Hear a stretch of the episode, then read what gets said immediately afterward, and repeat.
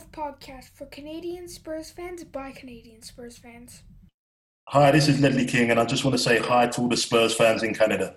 True North podcast. Uh, I got nothing much to say. Well, I've got lots to say, but we'll get to that in a minute after the Sheffield United game that only finished a few hours ago. Uh, welcoming us as our guest today is uh, Andrew George. Andrew, welcome.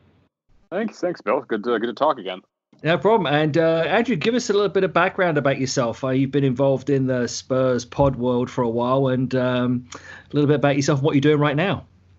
Yeah, yeah, you bet. Uh, well, obviously, Bill, you, you were on our show previously. We were doing a, a pod for eSpurs USA, uh, despite the fact that I am very Canadian, living in, in Vancouver, but working with a, a group of guys who are mostly based uh, down south. Took a bit of a, a, hiatus from that. So, you know, potentially looking to do a, a, rebrand in the next season when hopefully this debacle of a season comes to a comes to an end. yeah, no doubt, no doubt. So, uh, get traditional questions, what makes you a Spurs fan? You know, I think I like to support teams that don't win much. You know, I'm a big Canucks fan, uh, and I, I, know you also have season tickets to the Whitecaps. So, you know, yeah. obviously we're not expecting uh, a lot of success there. But you know, going back, um, you know, I, am just loving a lot of the players kind of from yesteryears. You know, the Bales, the Van der Vaart. You know, um, obviously. Uh, Ledley, those kind of guys. So you know, just just really like and Berbatov, and I you know really like the brand of football, and you know, not wanting to just gravitate towards you know the teams with all the money. Although I was kind of hoping we might have closed the gap a little bit more than uh, than maybe we have right now. But yeah, that kind of sums up my history with supporting the club. Did you did you manage to get to uh, White Hart Lane or the new stadium yet? I haven't yet. No, I've, I, I get over to London once in a while, and every time I do, unfortunately, Spurs always it's either an international break or they're up north somewhere in you know Sunderland back in the day. But uh, you know, I, I've the closest I've I've been to a Spurs match is actually at Crystal Palace, which is obviously not a Spurs match at all, but it was the only only game in London the weekend I was there. Ah, well, I mean that's the thing as well. It's uh, it's coordination. I've done the same thing. I, I quite often have uh, arranged trips around games where I can, and I did one. I remember we were playing Blackburn Rovers, I believe, and I've not been in the Premier League for a number of years. And it was watch the game on a Saturday, fly back on the Sunday. Of course, what did TV do? Wow. Move the game to the Sunday, right. and it was the only game I was going to see for a year, eighteen right. months. Yeah, that took us like a two and a half year gap between games. It really sucked. Yeah, so, so that's great. I was going to give you a, a, before we dive into you know obviously what's been happening today and what's been going on and what will be going on for the rest of the season. Uh, just a few upgrades, updates some uh, around the the country. Um, just got some updates from Ottawa Spurs. Uh, unfortunately, still no pub for them. Um, even though they're starting to release and the social distancing uh, requirements, the pub is still where the TV viewing is for that pub is still quite restrictive, so they're still not going to be able to have viewings right now. Um, still waiting for some updates from Toronto Spurs. Uh, they were hoping for this game, but I think maybe for the next game in Ever- at Everton on Monday uh, but I'll get some confirmation out on Twitter before then for Scotland Yard being open as the downtown core of Toronto is slowly starting to open up. And uh, Vancouver Spurs were open uh, at their secret venue, reservations only today. I was there um, with a small bijou crowd watching uh, the, the, all that went on today. Um, and um, they continue to have that venue for the rest of the season. And I think they've already got all the reservations sorted out for the Woolwich Wanderers game in a few weeks. Uh, and that's probably more for pride than anything else. So, um, uh, that's a, a, around the around the country. Uh, hopefully, more information coming in. Hoping to get a few more guests coming in from uh, the East Coast. Uh, trying to line up with somebody from Halifax, which will be the furthest east we've had so far. Uh, but more information with that to come, and we're hoping to get somebody from Ottawa Spurs on next week, but uh, it's unplanned as yet. so let's get down to um, what happened today. Harry Kane hits the back of the net four times. Uh, normally that would be a spectacular day, but today it was not. And uh, discuss. so, what were your initial thoughts? I was, I was kind of hoping we were going to talk about Liverpool losing four nothing instead. Well, you know what? Uh, the, I was going to watch that game afterwards in the same pub, and um, the because there's still lots of overflow issues in Vancouver uh, and social distancing. Uh, the Liverpool pub was full, and the overflow was going to come into our overflow pub or our temporary pub afterwards. Uh, just couldn't handle it, you know, mm-hmm. red and white for one, and then the gloating for another. So the first person turned up with a with a red scarf on, and I was out of there. So I was driving back, and by the time I got home, they were three 0 down. So it's it's a bit of a hangover, you can imagine. I mean, and Man City will take it, but yeah, it's. Uh, I think the big question is after all of this is, do we really want to play on Thursday nights or not? Yeah, and I've, I've kind of gone back and back and forth on this. Um, you know, there's obviously pros and cons. The last thing I read was that a lot of teams were actually losing money with the travel back and forth. Obviously, you know, you're taking a big hit from the Champions League. Uh, I mean, again, I guess you know, do you want to blunt uh, some of your younger players in? You know, that's never really been you know a big priority for for us. I don't think so. You know, personally, for me, I think I, I'd be happy just to scrap it altogether. Yeah, I think it's. I, I, kind of tend to agree with you. And you look at clubs who have who have done that, who have gone the well. Let's just dip out of it. You know, Arsenal did it a while, Chelsea did it a little while, Manchester United, Leicester. similar, yeah, Leicester. You know, who have then you know using the Peter Crouch uh, back stronger uh, scenario, um, have done that very very well. But I uh, I don't know if you saw the um, the Spurs TV. Uh, uh, Jose Mourinho interview after the game, and I caught it on uh, on social media, and he was quite open. You know, basically lots of possession, uh, kind of more shots on goal, more corners, but we just there was not enough strength, and there was not enough guile, and there was not enough. It was it was pretty abject.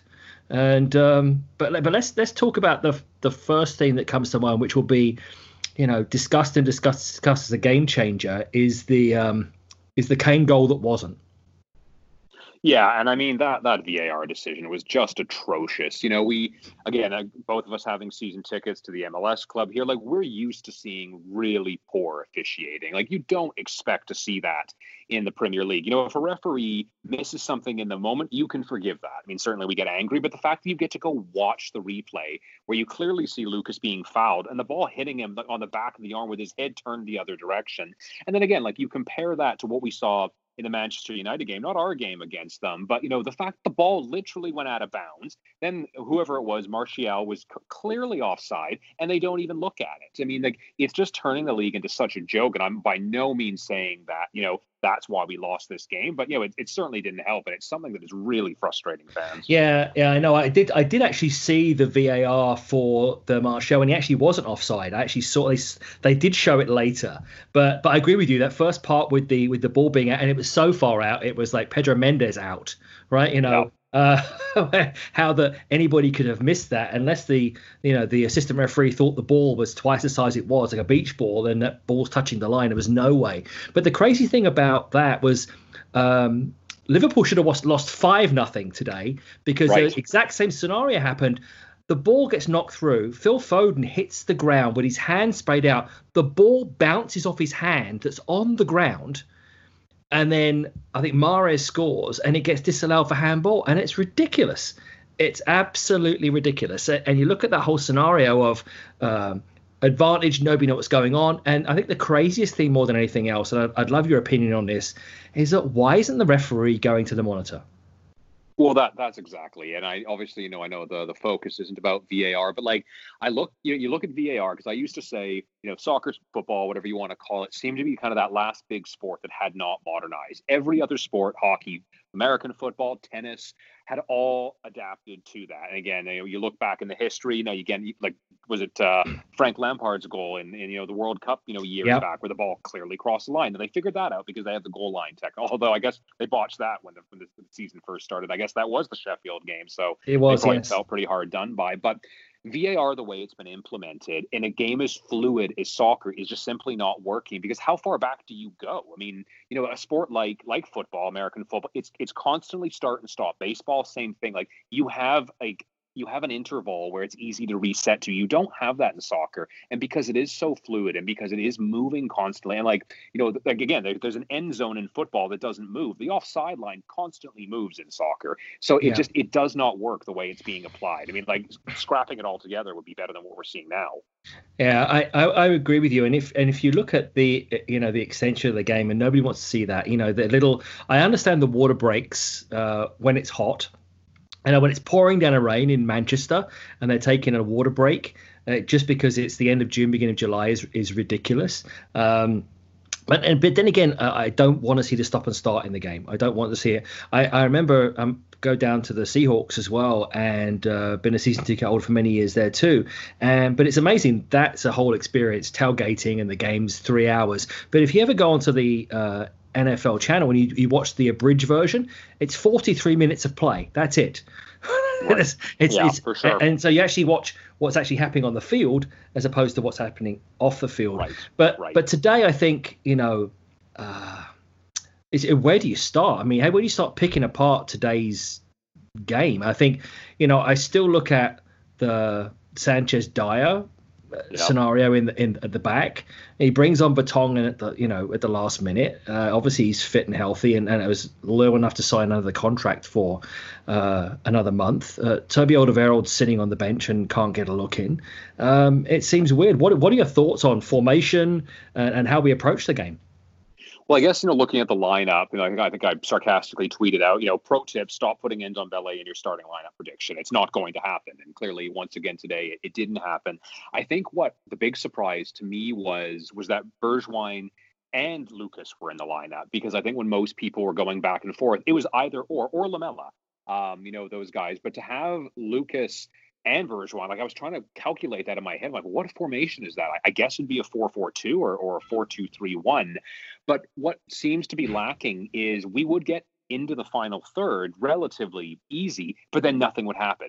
And you know, Yeah. Kane still looks a little bit off the pace. Clearly, he's still scoring because that's the kind of player he is. He is that good that even in, a, in poor games, he still scores goals. But we we don't have anybody, and we haven't had anybody since Christian Eriksen's form went out the window. You know, a season and a half ago. It it really shows you, I think, just how reliant we were on Christian Eriksen when he was in form because you know we've been suffering ever since. I mean, the fact that we somehow made Champions League and a Champions League final last year. I mean, the stars had to align for that. All the other teams around us had to be poor um, to get to the Champions League final. We needed a whole bunch of VAR and a couple of miracles, but we just we have never filled that gap. And so it's easy to point at well, we could have signed Bruno Fernandes, who is just destroying it for Manchester Yeah. United now. Uh, and again, I know that's too easy because there's a lot of, that goes into play there, but there's there's no fluidity in that in that final attack. I mean, you know, again, like a guy that you know I haven't seen come up all that much is is, is Son, and I, I kind of wondered like has the guy just kind of checked out? Like he he was you know almost doing nothing, and I kind of wonder like is does he not fit you know the the plans of Mourinho? Like he just he doesn't have that usual jump that he has, and again like there's just it's like we it's like a wave just constantly hitting a wall, and you know nothing changes. Yeah, and uh, you know, I had the same thought. Though I'm watching the game for the first five ten minutes. Goes, what formation are we playing? You know, uh, looking at the, the the team lineup, I'm doing the same thing. Are we are we we playing a four? No, we're playing a three. So who's in midfield? So who's who's pre- who's so wh- what are we doing? Uh, and uh, and again, I same thing. It was there was that fluid moment to the front, and then all of a sudden it was congested, and there was no originality, and there was uh, it was almost a, a situation where it was. Um, we were more we played more like a team at the bottom end of the table desperate for a goal over a quality team trying to break another team down with some individual skill and confidence and it seemed to me that there was a lot of kind of lack of confidence there and, and it was interesting again listening to to um Mourinho's comments about you know lack of support and covering. He says, "Well, we've been coaching, you know, Skipp to maybe do a defensive role and this, that, and the other." I'm going, "This is crazy. It's absolute Yeah. craziness. It's but my my biggest thing, I agree with you. In the middle of the park, it, it just seemed a little bit um, a bit off. But uh, you know, what would be your thoughts on you know a, a, an ideal start or an ideal formation, considering what we've got right now and who's the manager?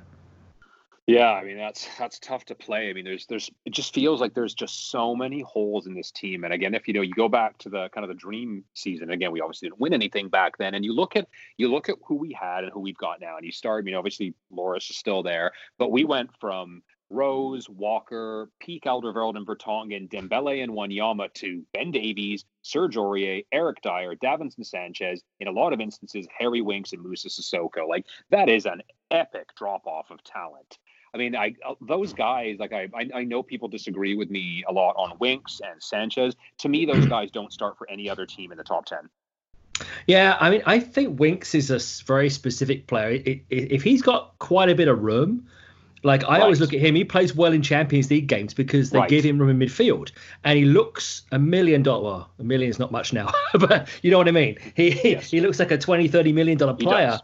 He does. in that scenario. But in in the press, Um, and it was, it was interesting to see as well when Ndombele came on towards the end, chasing, trying too hard, and, and, it just seemed to me, and, and with the people with me at the at the pub today watching the game, you know, they were all agreeing that everybody's trying to make that you know million dollar pass, that that through ball, that killer ball, rather than just working the players out of position, moving the team around, you know, like uh, all the top teams are doing right now. And that's yep. the the way, particularly Sheffield United is set up. They're the stingy now the stingiest defence in the Premier League after four got put past um, Liverpool today. And you don't think, you know, I'm playing at home. I know there's no crowd, but you're seeing a situation where they're so well structured, so secure, so consistent. Uh, obviously, partly through necessity with the size of the squad, but uh, we just just know kind of imagination. And uh, where did you see any imagination coming from? Was there any any stars for you today? I think the only guy that looked any good to me was Steven Bergwijn in, in, in the first half. Like he he was all over the place trying to make things happen. I think he has a decent eye for a pass as well as you know for a goal. Um, so I thought he looked decent. I thought Giovanni Lo Celso was was pretty awful today. Um, a guy that had been really good in the games that he had played, like he he really made almost no impact. Because I think you know again what I'd complained about before the the break uh, due to COVID was there was nothing connecting the defense to the front three or front four, yeah. on the formation we were playing, and he really did fill that job pretty pretty admirably. I mean, like you said with the Winks, I think when he has time, you know, he does make good passes, but you know he's far from press resistant. Um, yeah. He doesn't defend all that well, but Giovanni Lo Celso does do all those things well. And I thought today was just just unfortunately an off day for him because you know Sissoko I didn't think played all that well. Like again, like he's a guy who's but him and Lamela are two guys I think like they're always busy and I, they're you know they're, they're their heads in the right place hearts in the right place but the quality is just not there. And i know when lamela came on just like the last game like he looks to be busy and he looks to get involved and you can obviously appreciate the effort but just so wasteful in the final third. Like you just don't see that kind of incisive pass. Uh, and you know back to your point around you know we're not knocking the ball around. Like we don't maintain possession. Like how many times do we complete more than four passes you know together you know when we're in the final third like there's just no patience you know and again that's to reminisce back to Dembele, like he used to just recycle possession. You know, it could be frustrating if you know sometimes you have to go back, but like we're here, we would just constantly lose the ball. And of course, you know, in the second half when we were putting everything forward, we got two goals scored on us. Yeah, and I think it was Lo Celso's poorest game for me in the you know I've seen since he's really established himself in the first team. Uh, uh, it was almost like a an Eriksen display, and I don't mean that in a positive way. I mean that in that the guy couldn't tackle all of a sudden. Yeah. You know, yeah. also when he came in, the one thing he was is, my God, it's an Eriksen who can tackle. You right. know, who can fight back. And today he was very lightweight, um, and uh, you know, very much off the pace. And you can't argue the fact that you know, I know they're playing quite a few games, and we've got another one on Monday, and we'll talk about the games to come shortly. But um, it, it, it seems strange to me that it's not as if um, there there was a, a, a, we're in a stage where it's back to back to back games. They're coming, uh, so we had plenty of rest, uh, uh, and everybody's sitting there saying, "Well, the full squad's available." You know, apart from the two we know that aren't. So he's got no issues with choice. Um, a lot of time to coach. Uh, you know, I just saw, you know, from the interview earlier, very honest Mourinho you know, um, whether he's just resigned resigned to the fact that uh, he is where he is, and there's lots of people around chasing, you know, the positions. I think we'll probably end up, hopefully, in the Europa League, but I think that's primarily for the cash. It's yeah. it's not going to be for any other reason. It's not going to be for the glory. Uh, it's just going to be for the cash, and I think that's where, uh, you know, unfortunately, we need to be. But um, that that's one of the things I want to talk about as well later on is that you know the naming rights to the stadium. The the the Levy's looking for a how did he put it uh, a North American yes. style deal, uh, as in big bucks. You know more than ever been paid for anything out there, and I can see him getting something from that. But uh, what do we need? You know, I, I mean, we, you could say, you know, when somebody else posted on Twitter, uh, name two things that the Spurs side need, and I said a new first team and a new bench. Mm-hmm. You know, so, so wh- where do you think we're we're short? I mean, if you had, let's, I'm not going to give you a dollar figure or anything. Let's say you had to, you had three positions uh, to upgrade us on, which is realistically where we're going to be. If we've sure. got some free transfers or some money available, I can't see any more than three players coming in. I don't know about you. Feel free to chip no. in, but uh, where would you see those three biggest needs?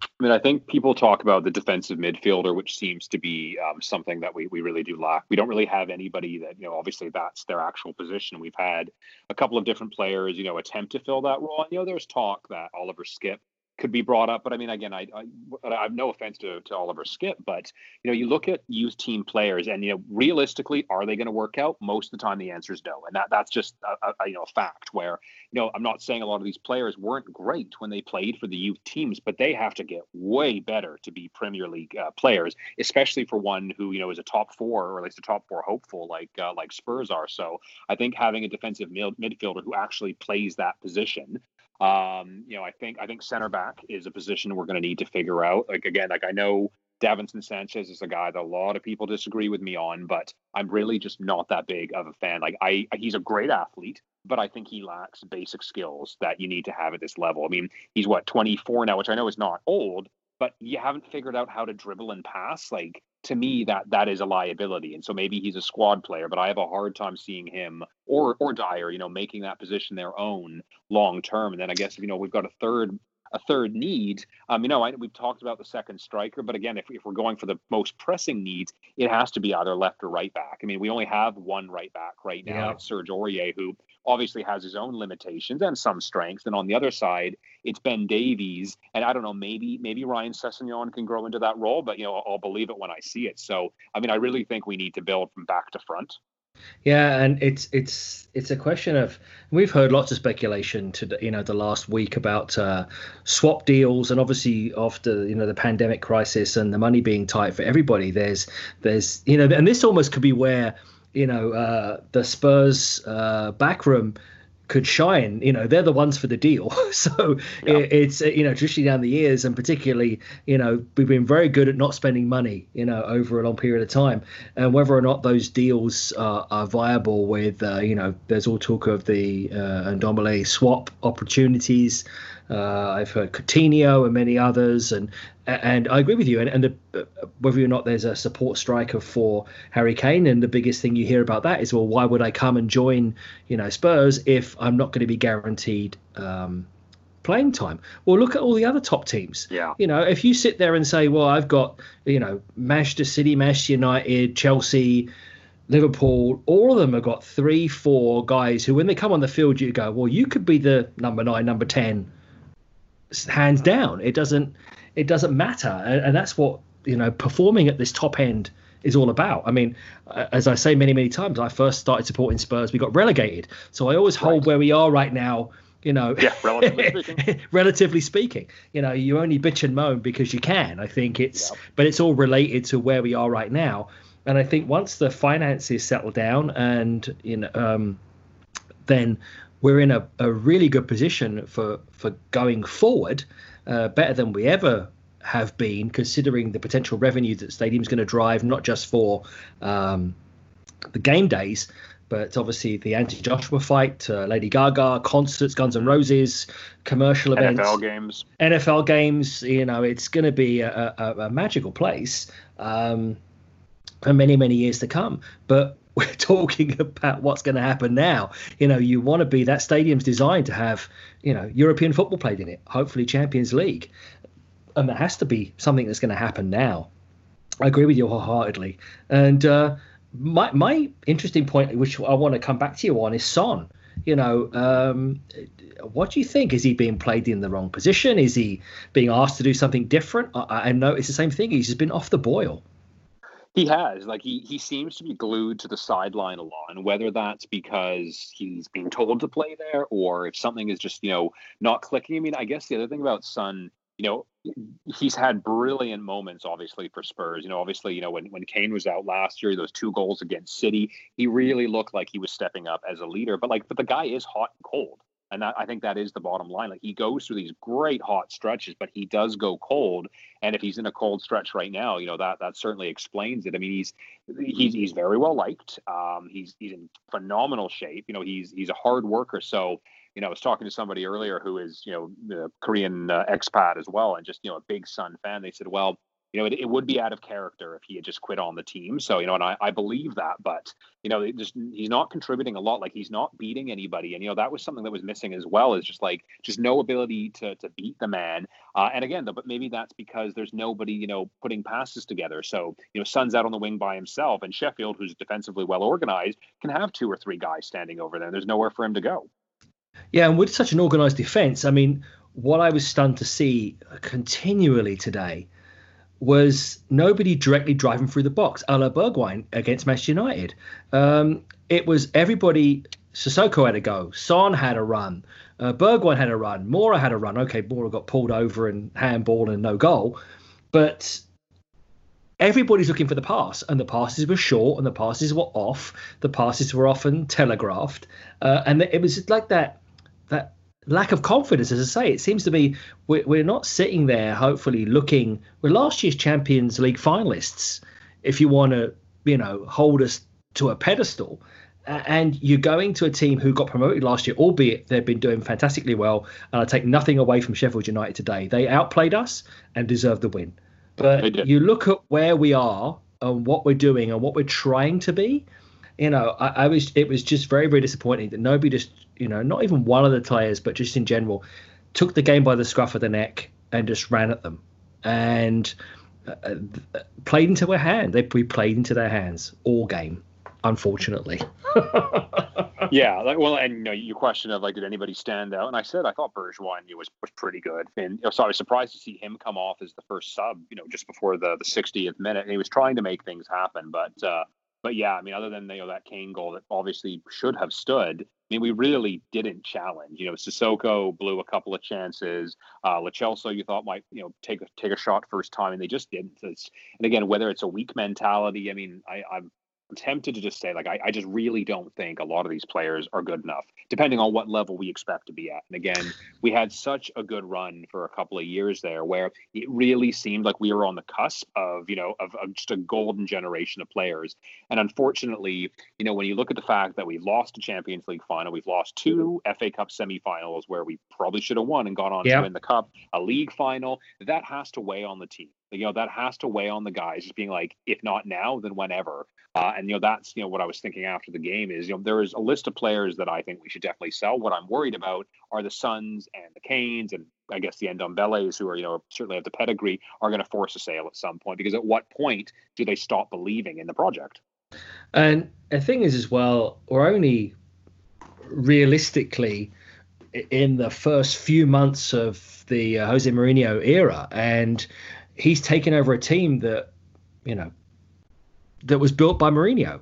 Yeah. And and uh, okay, a number of people with tenure, and you know they always talk about refreshing a squad, adding new players, keeps people keen and eager and fresh, and and and we've not had that, so you can see that there may be some staleness there. But I also think as well that you're trying to take a team with not the resources that he had at Chelsea yeah. or at Manchester United, and then trying to all of a sudden go out and buy four or five, six, eight players, drop the people as you mentioned, the the holding midfielder, the solid defense, uh, more speed on the wings, the you know the uh, the the attacking flair. Uh, even if you do kind of park the bus, it's it's done it's done with style and done with flair, and you still get out of there with with uh, with wins and with titles and with cups, and and that's why I think that you know, Mourinho's sitting there and he seems very, um, I wouldn't say confident, but I think he knows what he's walked into. He's not done anything with uh, any sort of, uh, oh my God, what did I sign up for? I think he signed up very clearly to what he knew the project was. Uh, you know, I can't criticize him right now for trying to do what he's doing with the players he's got. I just don't think he's got the players he's got to do what he wants to do with them. And I agree with you. There is definitely, you know, a lack of quality. If you stand there and look at our team right now, I think, you know, with the exception of probably Kane coming back to fitness, would any of those guys drop into the top four right now? Three or four teams? Eh, you'd you'd struggle you struggle to say yes, you know, yeah, and uh, I think well, I think we'll leave it there. And you know, the blades are out, and the blades cut us down. So uh, was, yeah, one Jorunda, and unfortunately as well, the Woolwich Wanderers are now above us, above us by a point, but we play them in a couple of weeks. So, so let's move on to the coming games. We start off with um, Everton up and coming on Monday, and uh, you know they've kind of all of a sudden had a resurgence and uh, they're playing well. So, what do you think? What are your thoughts? Quick turnaround. We play again on Monday. Uh, what are your thoughts for next week? Yeah, I mean, well, you know, having uh, clearly having a, a, full week off didn't do us any good either. So, you know, certainly a quick turnaround. Maybe you know there'll be some motivation to get back at it. But like you said, I mean, Everton have looked pretty good. Like they should have beaten Liverpool before Liverpool had clinched the title, so they obviously were motivated at that point in time. Like, and they have looked good. Um, and you know, like I just, I, I, think every team except you know West Ham, but uh, I think I, I, really feel when I'm watching Spurs play that almost every team looks better than us. And I, I don't think every team is has a better squad than us. Like I, I do think, for example, you know, with Arsenal, like I think we have a better team than Arsenal, but I do not think we'll get more than say a two-two draw out of that game. Like it just there's there's just, no fluidity, and whether that's you know you want to put the blame on Mourinho for tactics, which you know is is is questionable. I mean, I think certainly people can put the blame there, and they're right to do so. I mean, Pochettino clearly couldn't get more out of the team now than um, than Mourinho was. And again, to start uh, at the at the beginning of the restart, you know, those couple of games where yeah we drew to United, but United also looked really good. So that that one one draw actually looked pretty good based on how good they're looking. And then of course the clean sheet against West Ham. We know West Ham is not great. Granted, they you know just beat Chelsea uh, yesterday, um, and so it seemed like a couple of steps in the right direction. And it seemed like you know we'd only conceded that one goal, which was a penalty, and then you concede three today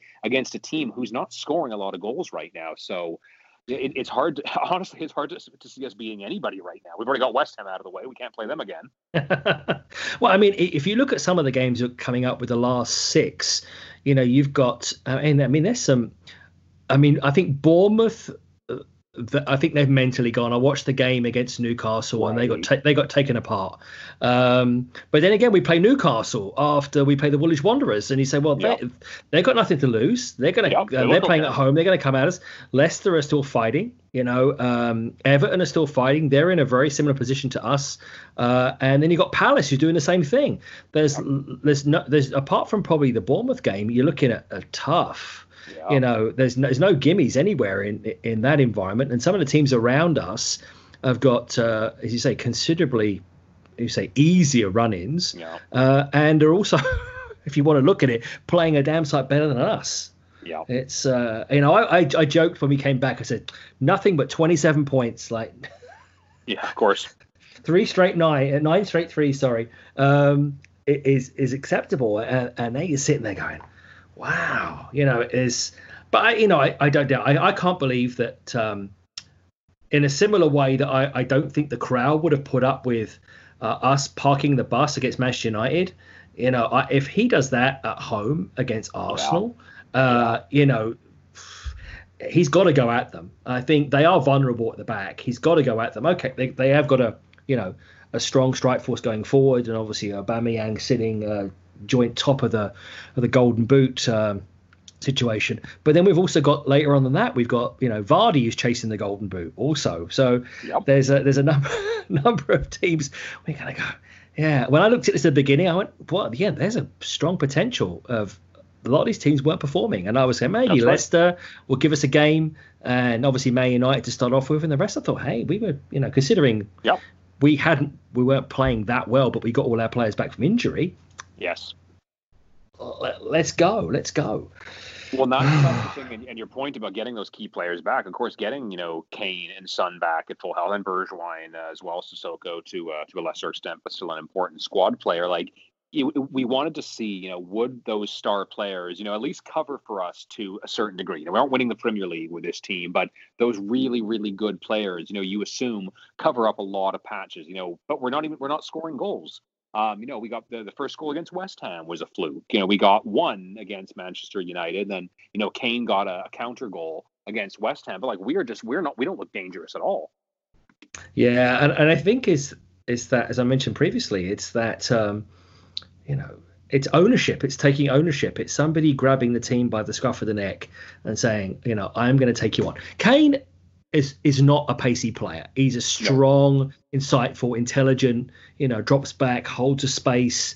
Uh, you know, against Manchester United, basically they were just pinging balls up to his head, and Maguire owned him. And plus, it was his first game back. Uh, again, West Ham. He, I mean, he's playing every minute he can. he's chasing the goals, and there's no doubt his commitment, and, and, he deserved the goal he got against West Ham. He deserved the goal he got today. Yeah. As I was joking at the beginning of the podcast, he hit the back of the net four times. Um, so there's there's it's you can't but you can't rely on that one player. I mean, and even with him on the field, it, it, you're looking at if he's a foil for others and dragging people off the play, they've got to run through and have opportunities, and it, it just isn't happening. But uh, you know, we, you know, but saying that, we'll probably go and kick Everton's ass and Bournemouth and Arsenal's, and then we'll be sitting there in a few weeks going, "Whoa, that was just a blip." give yeah. us all, a, give us all a false dawn, and we'll be sitting thinking we're going to be champions next year again. Uh, so yeah, it's. I think it's very, very interesting as to as to where it sits. The I think the transfer window more than anything this season is going to be a um, a major, major um, a window for us. Uh, what are your thoughts on that? I know we talked a little bit before about what's needed. Was there any dream team? Any names that popped up? Any uh, rumor mill things that you've seen that you go, oh, that would be beautiful for us? You know who I always wanted that I knew we were never going to get was Leroy Sané. Yeah. Yeah. If we're talking. Fifth, uh, if we're talking uh, dreams here. Fifth was it fifty four million? Yeah, I think so. He, and, he, and, and and its salary of like three hundred plus. Yeah, and and, and but then going from Man City where he's he's already at that you know upper echelon of of uh, of salary is that expectation set then you're looking at that situation and and as i said i think that as we mentioned previously, getting to that stage where Spurs are trying to position themselves to be in that upper echelon. They want to be there, and to be there, you know, you've got to. I won't say speculate to accumulate, but they're building the foundations. You know, you can say, have we got the best training ground in the country and the best stadium in the country? Uh, there's bucket loads of money coming in from, you know, the revenue, game day revenue, uh, sponsorship worldwide but it doesn't seem to transcend to what's crossing the line you know for the 11 players and yeah. uh, you know even for the likes of you know we've got the captain of england and the captain of france world cup winner sitting in our team and we're sitting in what is it now eighth in the table ninth i think Eighth ninth, ninth is, yeah. Yeah. Don't, don't, depress me any further. Yeah. um, but I, everybody sees me and goes, "Oh, you're the eternal optimist," and I am always optimistic. As I say, going back to being relegated the first year, but it's really, really crazy that we're in this situation right now, uh, particularly off the back of what happened, you know, last year. I think if if we all sat there and went, mm, if you looked at what happened to Liverpool the year before, you know, they get turned over in the final and they go, "Let's go again." Let's go again and and off they go. And albeit they were in a much better position in the league than us anyway that year, and they were unlucky not to win the league last year. But uh, it's that pressing on, and we just didn't seem to press on. And whether that's as you as you alluded to, whether that's a bit of mental frailty, you know, from the the close but not close enough over the last number of years. Well, and I think as well, you know, the whole big club narrative, you know, whatever you want your definition of that is, you know, when you look at Liverpool because, of course, that's what's coming out. Everybody's referencing, you know, the 4 1 game a couple of seasons ago where Liverpool turned over seven of their 11 starters.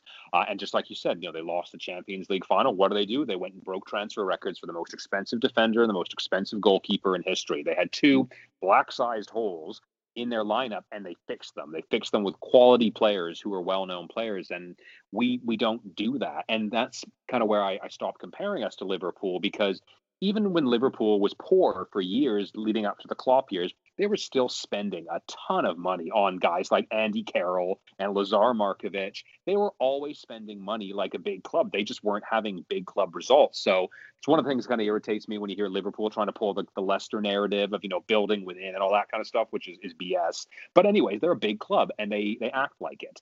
Um, and Spurs aren't. And I think, you know, to be on the cusp of a big club, but you have to win stuff. And so I, I tweeted earlier in the week that no disrespect to Pochettino and how much progress he made with the team, but he convinced a lot of people, me included, that it was okay that we hadn't won trophies. We were building to something. But all of a sudden, that progress came to a screeching halt and we won nothing.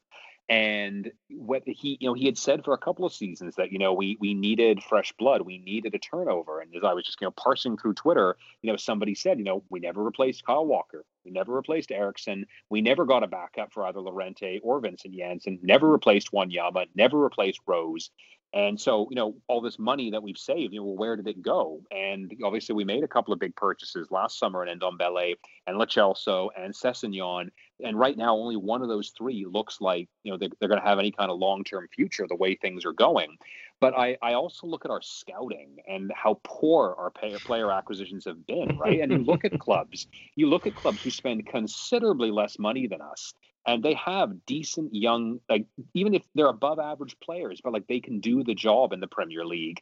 Whereas we're taking these risks signing players out of the french league or the dutch league and a couple work out and a lot of them don't. Whereas you know you look at not signing bruno fernandes usually levy would then go and take the cheap option. And in this case it would have been jack Grealish, and we didn't do that either. And that was a big failing. Like i would be really curious to know if we had signed a guy like Grealish, who was Premier League ready, um, you know, I know 25 million was a lot to play, a lot to pay for a guy coming out of the championship, but he'd been there and he would have slotted right in. And that guy has an eye for a pass. Like that to me is one of the biggest failings. I think that's yeah. a bigger failing than Bruno Fernandes. Yeah, I got two things to add to that. I mean, off the back of you said the scouting, and it's a very interesting article in the Athletic uh, about the Liverpool sporting director, who was actually our sporting director before mm-hmm. he went to Liverpool and they were talking about his success and, and uh, his background and where he came from. If you if you're a subscriber to Athletic, it's a very good read. Um, one of the things that they talk about there is that um, how how they embraced his uh, you know, the, the mantra uh, of the way he uh, finds and and, and hires uh, transfers and signings. And basically, their the last 15 signings have all been successful. 15 for 15. No no duffers no ones that have, uh, failed to perform, and and they have a firm structure. Uh, I think they were talking about Emre Can, who who wanted to sign a contract with a clause in it, uh, you know, an out clause, and they didn't want any out clauses in the contracts. And because he was um, determined to have an out clause, they got rid of him. Right. Uh, and that's just the way it was. It was like if you're not prepared to commit to the club, then uh, without any of these buyout clauses, then we don't want you. And considering, you know, a great player, how well he was playing, we could quite happily be fitting into that squad right now. Gone. You know, obviously successful, you know, back on the continent. But uh, yeah, the recruitment is is is huge, and I agree, I agree with you on the on the transfer part. And it wouldn't surprise me either that if you're looking at the scenario which which you kind of mentioned before, where you know we don't pick up uh, player A, and then we look at Grealish, and then um, it, it, wouldn't surprise me. Again, Grealish has had a great season. He'll be in the Premier League next year if yeah. Villa aren't guaranteed. But it wouldn't surprise me either if we don't pick up him because he's too expensive, but we pick up maybe Todd Cantwell from Norwich, right? You know, who's like an up and coming Jack Grealish, right? So, but you kind of look at that. Well, why shouldn't we have had Fernandes I know, and then maybe and Grealish maybe. You're looking at those scenarios of, of, of where, but it's also then wanting to come to the club. You're looking at the you know uh, the situation where a lot of these players at those upper echelons come to win, come to be involved in a team consistently in those environments. They're they're playing that well that they've earned that level, as it were, of making those choices.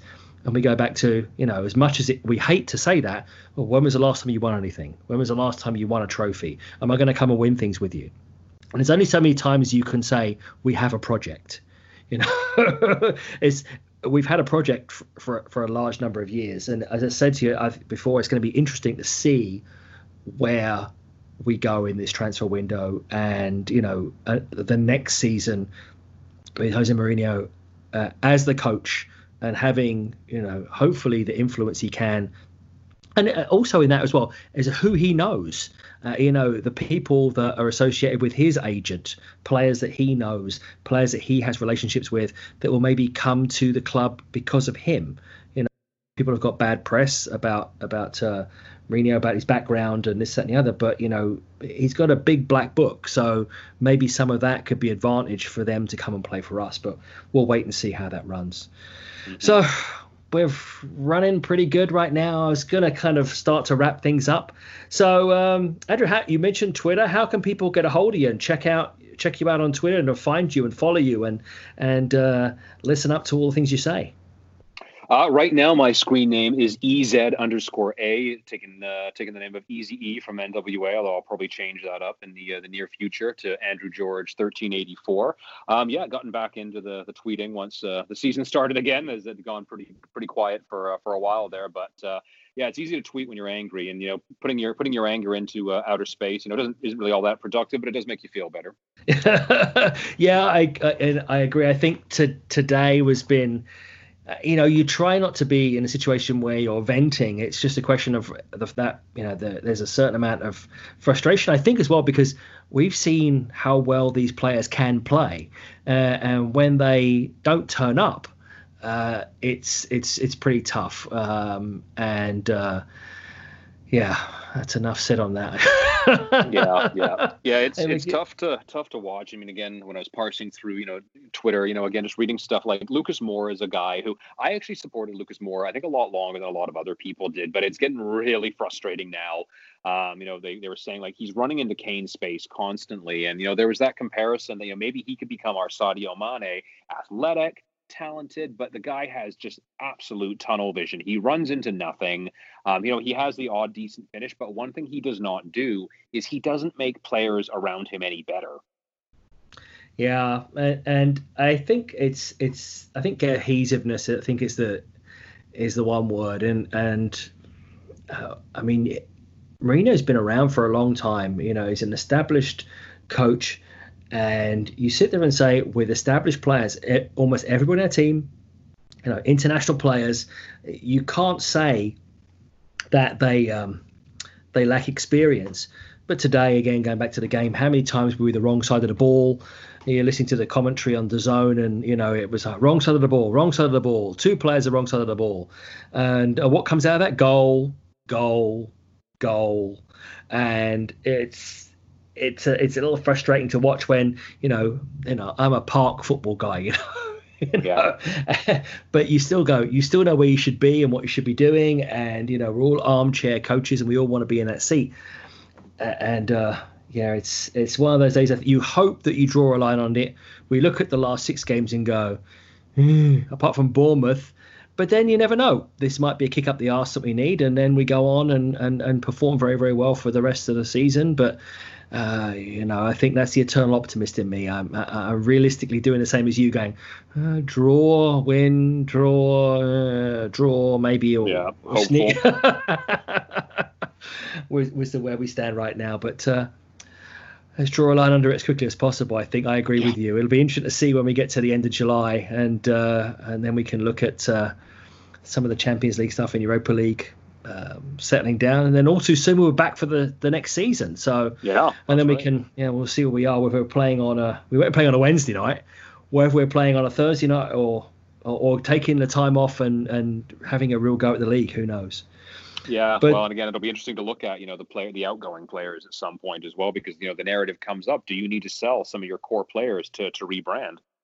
Uh, I I don't see um, the team sheet on the first game of the season being decidedly different from what ends this season. Mm-hmm. Obviously, we've yeah, got uh, some players that are, you know, the likes of Vertonghen who've been very, very loyal, who signed his extensions to the end of the year. He's going. I, I agree with you. There'll be a number of swap deals. There'll be a number of deals for people who are on the fringes of the squad to, to create revenue for maybe some um, uh, some replacements for them or for some key first team players. You know, who knows? Uh, but uh, I'm I'm going to sit there now and I'm going to go and have a beverage. Mm-hmm. And because uh, obviously the game is 10 o'clock in the morning here in uh, beautiful yep. British Columbia, a little later in the day if you're on the you know um, Eastern Standard Time or uh, on the East Coast. Uh, but the last time I did this, uh, I had a cup of tea in my hand and I was slurring all over the place because I I don't think I'd even woken up yet. but at least now, uh, that was almost too much of a shock. Um, You know, I thought we'd give those guys a game today, uh, and, and, enough said about that. So, Andrew, again, thank you so much. Um, thank you. We'll be back again uh, next week um, with, we're saying it could be a combination of somebody from Halifax or somebody from Ottawa Spurs. We're not sure yet. We're still trying to line that up. If you need to get hold of us, it's at uh, True North norfpod at gmail.com. Any questions, requests, you want to be on the show, uh, any uh, good and bad experiences uh, you want to share from your Spurs life, we'd love to hear from you. And so let's wrap up with a rousing come on, you Spurs. Come on, you Spurs. That was a podcast by True North Productions. There we have it another one in the bag, episode six of the True North podcast. And here we have our traditional little epilogue. Uh, lots of passion today. Nobody likes losing. Uh, it's great to be able to talk about football again amongst all this pandemic crisis and as everybody's starting to get back to normal. Uh, so hopefully we can get back to normal next week on a Monday and continue and close out the season wherever it takes us. Uh, thanks again for listening. Any questions? Uh, as I said before, on to Gmail also, you can follow us on our uh, pod handle, True North Pod, T R U E N O R F, uh, P O D. North is in True North Strong and Free, and North London is ours.